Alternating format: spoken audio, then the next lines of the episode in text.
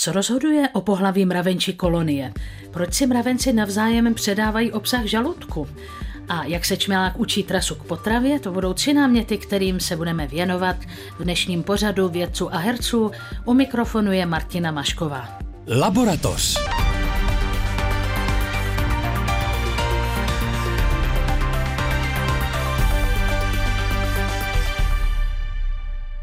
Srdečně vítám své dnešní hosty, entomologii Vojtěcha Novotného. Dobrý den. A Petra Klimeše. Dobrý den. A svého hereckého hosta Richarda Trstěna. Dobrý den. Zdravím vás všechny. Mravenci, o kterých bude řeč dnes především, mají dva žaludky. V tom jednom zpracovávají potravu a ve druhém ukládají tekutiny, které pak sdílejí s ostatními mravenci v kolonii. Ale proč to dělají? Z výzkumu vedeném univerzitou ve Friburgu plyne, že proteiny v tomto roztoku jsou různé podle rolí jednotlivce v kolonii a jejího stáří. Třeba chůvy, které pečují o mravenčí dorost, řeknu trochu v úvozovkách, tak mají v žaludcích více proteinů proti stárnutí. Tak vůbec překvapivé už pro někoho může být, že mravenci mají dva žaludky. To je u mravenců normální, táže se Petra Klimeše. Ano, u mravenců to normální je a je to poměrně zajímavé a je to vlastně obecně i, myslím, že i u včel, vlastně u sociálního hmyzu, u monopter. Oni mají vlastně dvě části žaludku a když like pozoruje třeba mravence na zahrádce, jak chodí na mšice a na cukr, tak sem ty zadečky hodně nafouknou, když se nakrmí tou medovicí a pak se vrací do hnízda, tam ty zadečky zase vyprázdní a probíhá to tak, že právě sdílí ústy s ostatními dělnicemi tu potravu a dokáží vlastně vyvrátit tu potravu a sdílet s ostatními, což teda zní lidem trošku jako nechutně, ale odborně se tomu říká troflaxe, a, ale díky tomu jsou tak úspěšní, protože dokáží vlastně sdílet zdroje a i tu vůně těch zdrojů a vyhledávat je mnohem efektivněji a přežívat efektivněji, než kdyby byli vlastně sami o sobě jako solitární, jako jednotlivci, kteří nekomunikují. To je úplná komuna, že? A vůbec jako, já bych teda protestoval proti několika věcám, které jste řekl. Já nedokážu pochopit ani to, že má vůbec jeden žaludek, kdyby měl. Kde? Vždyť já znám mravence, já vím, jak vypadá mravenec. Kde tam má žaludek? Vždyť to je tak miniaturní, jak to můžete zkoumat tohleto. Tak to nikdy nepochopím. A nakonec vám přijde nechutný, že se podělí naopak. To já bych, já bych to bral tak, že prostě mravenec je sociální tvor, tak něco nastřádá a podělí se s kamarádama. Hele, podívej se, co já jsem zjistil, co já jsem ochutnal, lokni si taky. To mi přijde sympatický. Jo, mě také, ale někomu může přijít jako, že to je vlastně zvracení potravy, ale konec konců jíme med, že jo, který je dělaný podobným způsobem u včel. Já přemýšlím, jestli na Papuji Nové Gviny, kde oba naši dnešní vědeští hosté pracují, jestli mravenci jsou třeba o něco větší než tady u nás, ale možná to bude podobné, ne?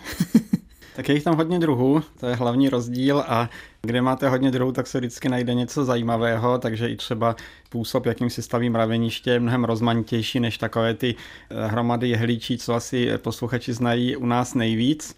No nicméně na této studii mě tam vlastně zaujalo spíš to, že tenhle ten způsob dílení potravy znám velmi dlouho. No ale když jsme se na to dívali, jak si teda navzájem zvracejí tu potravu, no tak jsme si říkali, dobře, tak se vzájemně krmí, eh, to je tak jako logický a teprve teď s rozvojem chemie se ukazuje, že to je vlastně velmi sofistikovaný způsob signalizace taky. Nejenom čistě potrava, nejde jenom o to najíst se, aby každý měl nějakou výživu, ale jak právě tenhle článek ukazuje, tak si sdílejí různé informace tam jsou i hormonální feromonové látky, takže eh, teprve teď chápeme, to je vůbec obecně s tou chemií. To to třeba, když trošku přeskočím k obraně rostlin před eh, živočichy, kteří se je snaží sníst, což mimochodem dělají někteří mravenci, tak tam taky jsme si mysleli dobře, tak známe nikotin, to je třeba zrovna vlastně primárně obrana proti bíložravcům a teprve s chemií zjišťujeme všechny ty detaily, obrovské množství různých molekul, tak stejně tak u těch mravenců. Není to jenom prosté předávání si živin, ale je to vlastně velmi obtížná, obtížně pochopitelná signalizace. Tak krásná informace pro všechny kuřáky, že vlastně konzumují obranu proti bíložravcům. To se, ještě něco, co, čeho je třeba se dotknout, možná nás doplní, teda profesora Vojtěcha Novotného doplní Petr Klimeš? No já souhlasím, že ta chemie na, na téhle vědecké práci byla opravdu zajímavá. Mě tam třeba zaujalo, že tam zmiňují, že vlastně srovnávali dělnice k takzvané chůvy, že se vlastně starají o té larvy v hnízdě a moc nechodí ven, s těmi, kteří už pobíhají vně hnízda a hledají potravu. Tam je známý fenomén, že vlastně u včel i u mravenců, mravenců lesních ty dělnice vlastně postupně stárnou a vykonávají různé činnosti, že vlastně tam mladá dělnice se stará o larvy a až když jako je dostatečně stará a zkušená a víc jako může být jako méně důležitá pro tu kolonii, tak teprve vykonává ty funkce vně hnízda a tady našli naopak látky, které jako zpomalovaly to stárnutí vlastně těch dělnic v tom hnízdě, což mě jako zaujalo. Dělnice, které si starají o ty larvy, tak se možná dožívají i vyššího věku a my to jenom nevíme, protože mají nějaké látky, které zpomalují stárnutí a zapříčinují, že vlastně zůstávají déle v tom hnízdě.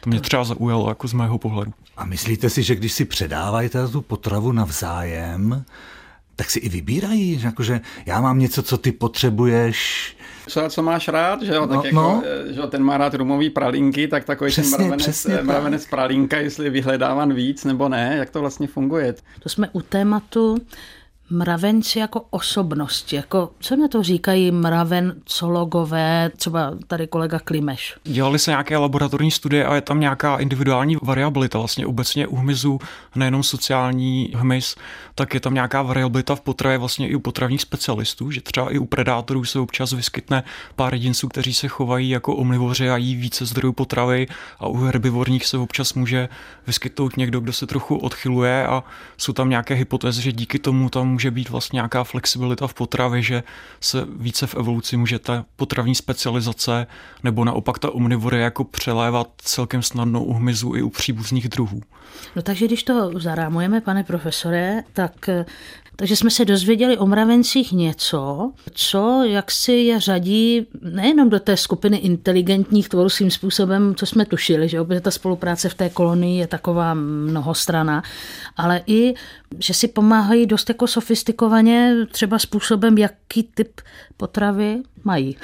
no ona vůbec ta metafora eh, kolony jako superorganismu, tak na jednu stranu je to trochu zjednodušení, ale na druhou stranu vlastně čím víc to zkoumáme, tak tím víc ukazují jemné mechanismy, které vlastně tímhle způsobem trochu fungují. Toto je skutečně jako takový nadosobní oběhový systém, že nám taky v krvi proudí všechny možné signalizační chemikálie. Tady se ukazuje, že vlastně tohle to je, to si vlastně můžeme představit jako takový krevní oběh, který přeskakuje z jednoho mravence na druhý a v něm teda proudí nejenom ty cukry, ale i ty signalizační molekuly, takže se to zase trošku zpátky vrací k tomu superorganismu, který se chová nějak rozumně jako celek a bohužel tu zajímavou diskuzi o individualitě těch jednotlivých koleček v tom ústroji musíme asi nechat stranou, protože k tomu nemůžeme zatím moc říci, ale je to rozhodně zajímavý směr výzkumu. Když jsou lidi v páru, tak se někdy říká, oni jsou jak jedno tělo, jedna duše. A tady, jako by si člověk řekl, jedno mraveniště, jedno tělo, Přeháním to hodně, nebo ne? Já bych řekl, že to je přehnaný do jisté míry, protože ono totiž zároveň vlastně v tom raveništi, nakonec se k tomu dostaneme v tom třetím článku, jsou i antagonizmy. Tam prostě zájmy třeba dělnic a zájmy samců jsou rozdílné a jsou tam skutečně konflikty, takže není to všechno procházka růžovým sadem, ale to tež vlastně platí o našem organismu. U nás taky vlastně buňky, včetně třeba rakoviných, spolu různě soupeří, takže vlastně ta analogie je, je taková trošku, bych řekl, zrádná, že člověk může zajít příliš daleko, ale co si tam je, no a když jste zmínila ty páry, no tak možná komu to doma neklape, tak můžou zkusit tu trofilexi, můžou zkusit to sdílení té potravy. to, to je přece jasné, láska prochází žaludkem. Jenom ta poznámka o tom, o tom soupeření, nahrávka na Petra Klimeše, jestli v téhle situaci toho soupeření, jestli se může promítat i do té roviny teda předávky těch živin. Z hlediska té potravy, tak se snaží ta kolonie spíš vždycky optimalizovat jako balanci těch živin. A jsou tam rozdíly, jak ukázali právě autoři v této studii, že třeba mladé kolonie chtějí jinou potravu a sdílejí tu potravu jinak. Ale jako ta individualita úplně u té potravy mravenců Může tam být nějaká ta preference, že jeden třeba má rád jinou chuť než ten druhý, ale jinak se snaží dohromady spíš jako balancovat. Tam bych eh, řekl, že zase tak proti sobě nejdou, ale pořád víme o tom málo, protože jak tam jsou ty dvě, dva žaludky a jeden vlastně používá ten mravenec a druhý je ten sociální, tak i v této studii jsem se tam dočetl, že vlastně u něj jenom vymáčkli jako zadeček toho mravence, takže my ani úplně jako nevíme z jistotou, jestli ty látky, co tam jsou, jsou z toho sociálního žaludku nebo z toho vlastního žaludku toho mravence. Mě to fascinuje, já teď si snažím představit, tak vy zkoumáte i tu kolonii, jako říkáte, že funguje celá ta kolonie jako jeden organismus.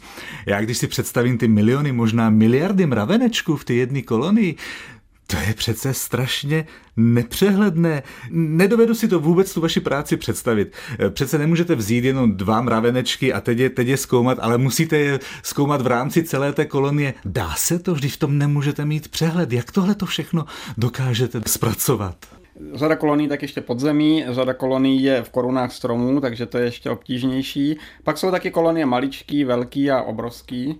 Eh, pak jsou i takové vlastně super města, kde máte zdánlivě separované kolonie, ale ve skutečnosti je to všechno propojeno a jsou tam mravenci jako jedné, jedné rodiny, řekněme, takže jo, je to složitý, ale tím je to zajímavý. No aby se studovaly tyhle otázky na té individualitě a pozorování, tak vlastně jsem četl, že třeba jedna kolegyně v Anglii tohle dělá a často je to teda otržený od té přírody, že prostě ty kolonie se chovají v laboratoři a jsou na to dneska nějaký speciální softwary, který vlastně natáčí videa a automaticky jako vlastně snímají ty jednotlivý jedince a koukají se kam třeba chodí pro tu potravu a jak se jako améba prostě pohybují v té kolonii. Vlastně nějaký už robotický počítačový vlastně algoritmy, aby se tohle vůbec dalo studovat, hmm. aspoň v té laboratoři laboratoři. Posloucháte Laboratoř, pořad vědců a herců. Dnes jsou mými hosty entomologové Vojtěch Novotný a Petr Klimeš a herec Richard Trstan. Pokus biologů z několika britských univerzit prokázal, že čmeláci jdou za potravou tou nejpraktičtější cestou. Vědci učili čmeláky letat na cukr a tak zjišťovali jejich preferované letové strategie. Při pohledu na květiny čmeláci nestrácejí čas a vyberou si takovou trasu a takové místo k přistání, aby potravu našli co nejrychleji. Řídí se přitom mimo jiné barvami.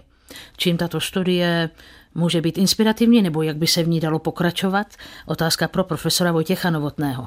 Obecně bych řekl, ty květy mají trochu problém v tom, že velká většina z nich je opilována mnoha různými druhy včel, čmeláků a dalších skupin hmyzu. Um, takže jim vlastně nezbývá, než uh, signalizovat takhle všeobecně, barvou třeba. Pak máme určité specializované systémy, uh, kde Eh, chtějí pouze jednoho jediného opilovače a tam se vůbec o barvu nestarají a signalizují chemicky. Takže to by vlastně byla taková ta ideální stopa, no ale tím, jak chce někdo mít těch opilovačů hodně a jsou proto dobré důvody, aby jich měl hodně různých druhů, no tak mu nezbývá než ta barva. No a potom Samozřejmě pro ty čmeláky je to otázka efektivity. Oni musí navštívit plno květů, musí nazbírat určité kvantum energie, určité kvantum cukru a tím pádem každé zlepšení samozřejmě se jim vyplatí. Já nevím, jestli existují dokonce takové studie, které dokážou spočítat, kolik květin navštíví čmelák třeba za jeden den nebo za jeden týden. To bych asi chtěla moc. No, no, no, určitě, určitě existují a navíc existují opačné třeba výpočty, kolik musí taková rostlina utratit eh, své energie na to, aby byla opilená, čili aby teda vytvořila nektar, který přiláká opilovače. A některé studie ukazují, že to je až 10% veškeré energie, kterou ta rostlina fotosyntetizuje, takže je to poměrně drahá záležitost nechat se opilovat výřaty. Ať už tedy hmyzem, jak je zvykem u nás, nebo v některých případech i ptáky, jistě každý zná kolibříky, což je vlastně vůbec ten nejdražší způsob opilování. To znamená, řádově mám si představit tedy asi třeba, že to budou jednotlivé květiny, které ten šmelák navštíví, nebo to budou dokonce desítky květů? To budou desítky až stovky. Čmeláci a včely jsou známí tím, že mají dobrou jaksi mentální mapu toho terénu, kde jsou rostliny, které kvetou, které jsou nejvýhodnější. Pak samozřejmě ta příroda je složitá, takže i v těch rostlinách jsou podvodníci, kteří kvetou a nemají žádný nektar. Pak jsou zase samozřejmě podvodníci, kteří prokusují květy a vysávají nektar ze strany hmyzu a neopilují nic, takže je to vlastně takové bojiště, kde spolu hmyz a rostliny sice v zásadě spolupracují, ale zase je v tom eh, plno různých i eh, jaksi podvodných a eh, vztahů a snaha o prospěchářství a i taková ta optimalizace získat maximum za co nejmenší investici a to platí jak pro ty rostliny, tak pro ty eh, čmeláky v tomhle případě. Snad jsme ti, Richarde, neskazili tvůj obraz světa ne. rozkvetlé louky. Vůbec naopak, já do laboratoře chodím hrozně rád i kvůli tomu, že vidím a, a mám radost z toho, když vždy narazíme na nějaký příklad, jak se věda a kultura vzájemně obohacují a inspirují. Akorát mi přijde vždy trošku líto, že si říkám, že možná i ty vědci by se občas mohli inspirovat tím uměním. Tak já si dovolím odcitovat možná už 40 let starou přednášku pana Jiřího Suchého. Poetická přednáška, kterou on tenkrát nazval motýl, ale myslím si, že se dá vztahovat na veškerý hmyz a ve které on píše. Zdá se mi, že jsem motýl, který si vzal do hlavy, že lítat z kytky na kytku ho vlastně nebaví a proto rozhodl se hned pro nejkrásnější květ a jenom pro něj hodlá žít. Mezi řádky napsal vlastně i to, co si ty před chvíli vzpomenula, že láska prochází žaludkem, takže je jen logické, že ten hmyz si vybere ten nejkrásnější květ, aby našel tu potravu. No a jsme tam, nechte se inspirovat prosím uměním, ušetřili byste si práci. My to víme už dávno tohle. To je výborný, ano. Eh, jenom bych to mírně opravil. Nikoliv nejkrásnější, to je samozřejmě eh, estetický soud, ale eh, nejprospěšnější květ a na to je celá matematická teorie, jak ho poznáte ty čmeláci, ty se za květy vydávají z jednoho místa, kde mají hnízdo a to je vlastně jedna kategorie těchto modelů co je nejlépe, musíte brát v úvahu vzdálenost rostlin, jak jsou výhodné, kolik energie utratit, abyste k ním do, do, doletěli a tak dále. A pak je úplně jiná teorie, která se vztahuje na ten nepořádný hmyz, který se každé ráno probudí někde jinde a nemá to své trvalé hnízdo a zase se dívá, co je nejblíž v okolí. Takže, takže ano, v zásadě souhlasím Souhlasím s kolegou Suchým. Jsem rád. Petr Klimeš má úlohu uzavřít to naši debatu na toto téma. No tak tahle studie byla dělaná v, labar- v laboratoři a vlastně tam nabízely dvě barvy na kartonu, když, takže mi to přišlo trošku nudné, já bych asi doporučil spíš se věnovat výzkumu na živé louce. Někteří naši kolegové teďka dělají velice zajímavý výzkum, kde právě to zkouší i z obráceného hlediska, že manipulují spíš ty rostliny a zkouší vlastně se podívat na to, když eh, se eh, na nějaké louce nějaká rostlina vyloučí, nějak zmizí nebo poseká, tak co to vlastně udělá s těmi opolovači. To teď je největší otázka, proč ty opolovači ubývají a jak se mění ta krajina. Takže bych doporučil autorům spíš jako eh, dělat na živé louce, než v laboratoři s dvěmi barvami z mého pohledu. Posloucháte Laboratoř. Vědecké novinky, které odborníci vysvětlují a herci glosují. Premiéra v sobotu dopoledne po půl jedenácté na Plusu. A v našem pořadu dnes účinkují entomologové Vojtěch Novotný a Petr Klimeš a herec Richard Trstan. Vrátíme se k mravencům, jakožto oblíbenému objektu mnoha zajímavých studií.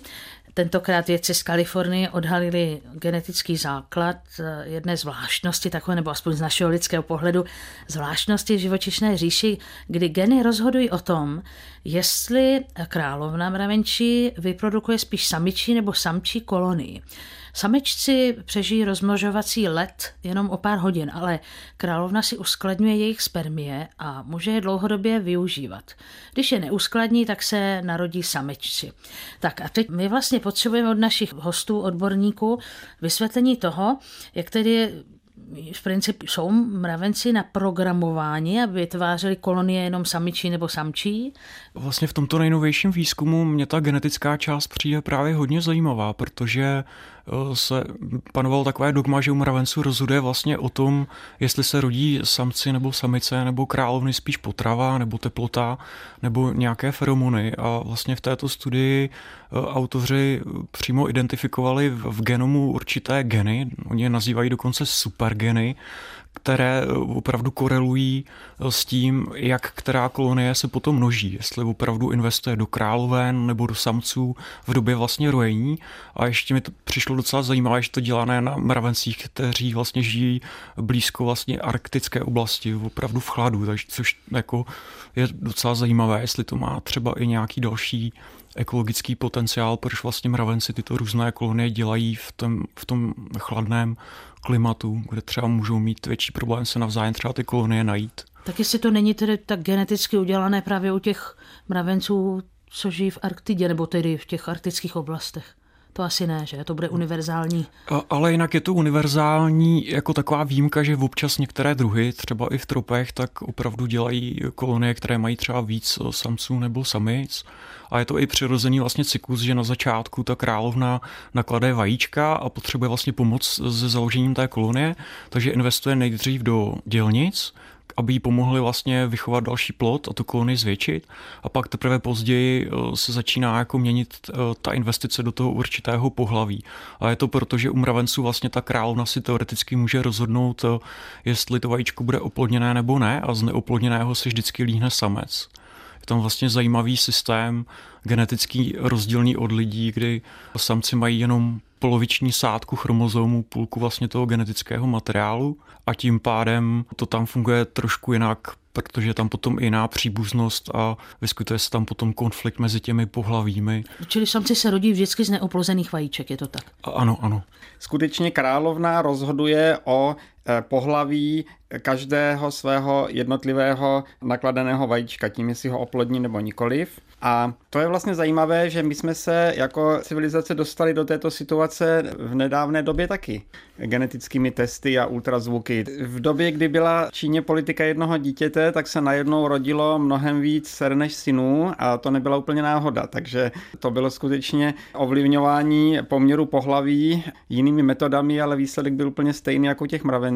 A Právě proto jsou ty mravenci velmi zajímavým modelem, protože to je stará biologická záhada, proč je vlastně stejný počet samců a samic, protože možná tady kolega nebude souhlasit, ale podle takové té jednoduché logiky by vlastně každá populace měla mít eh, eh, naprosto většinu samic, protože i menší část samců je schopná je oplodnit a tím pádem, eh, co brzdí růst takhle bych to řekl. Co vlastně naopak, začnu antifeministicky, co brzdí zdárný růst populace, je omezená schopnost samic, ať už u mravenců nebo u lidí, mít dostatek potomstva. Tím pádem bychom naivně očekávali, že ten poměr pohlaví nebude jedna ku jedné, jako vidíme skoro všude, ale že bude ve prospěch samic, aby teda ta populace, která má víc samic, tak rostla rychleji.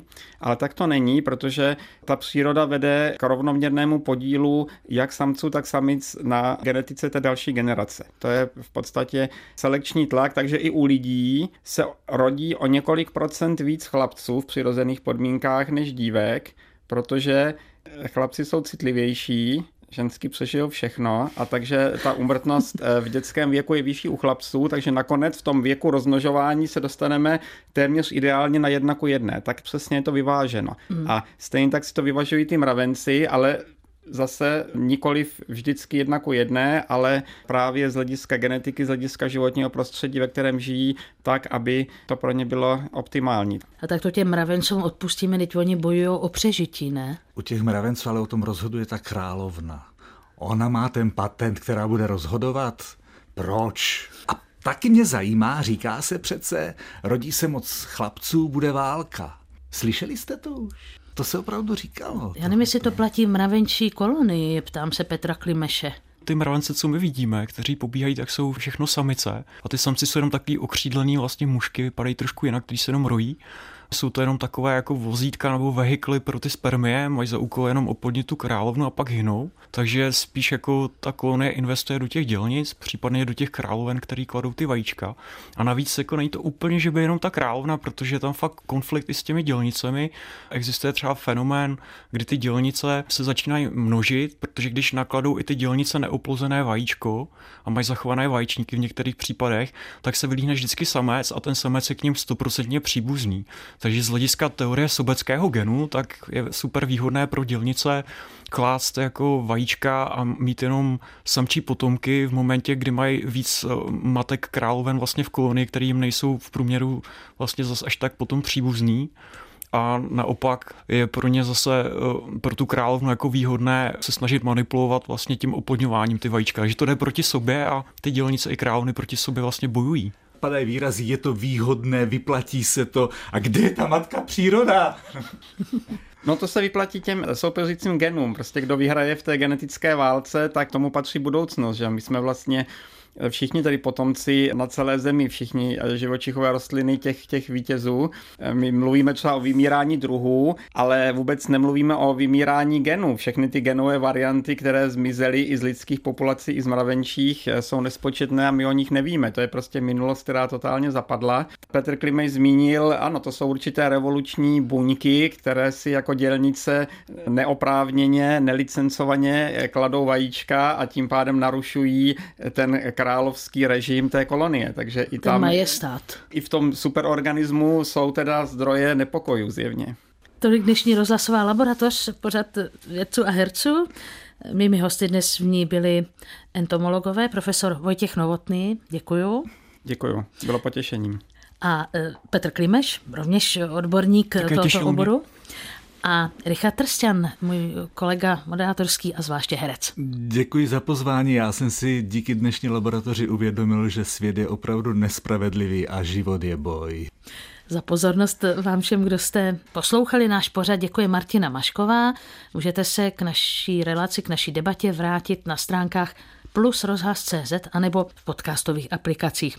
Těším se na slyšenou za týden.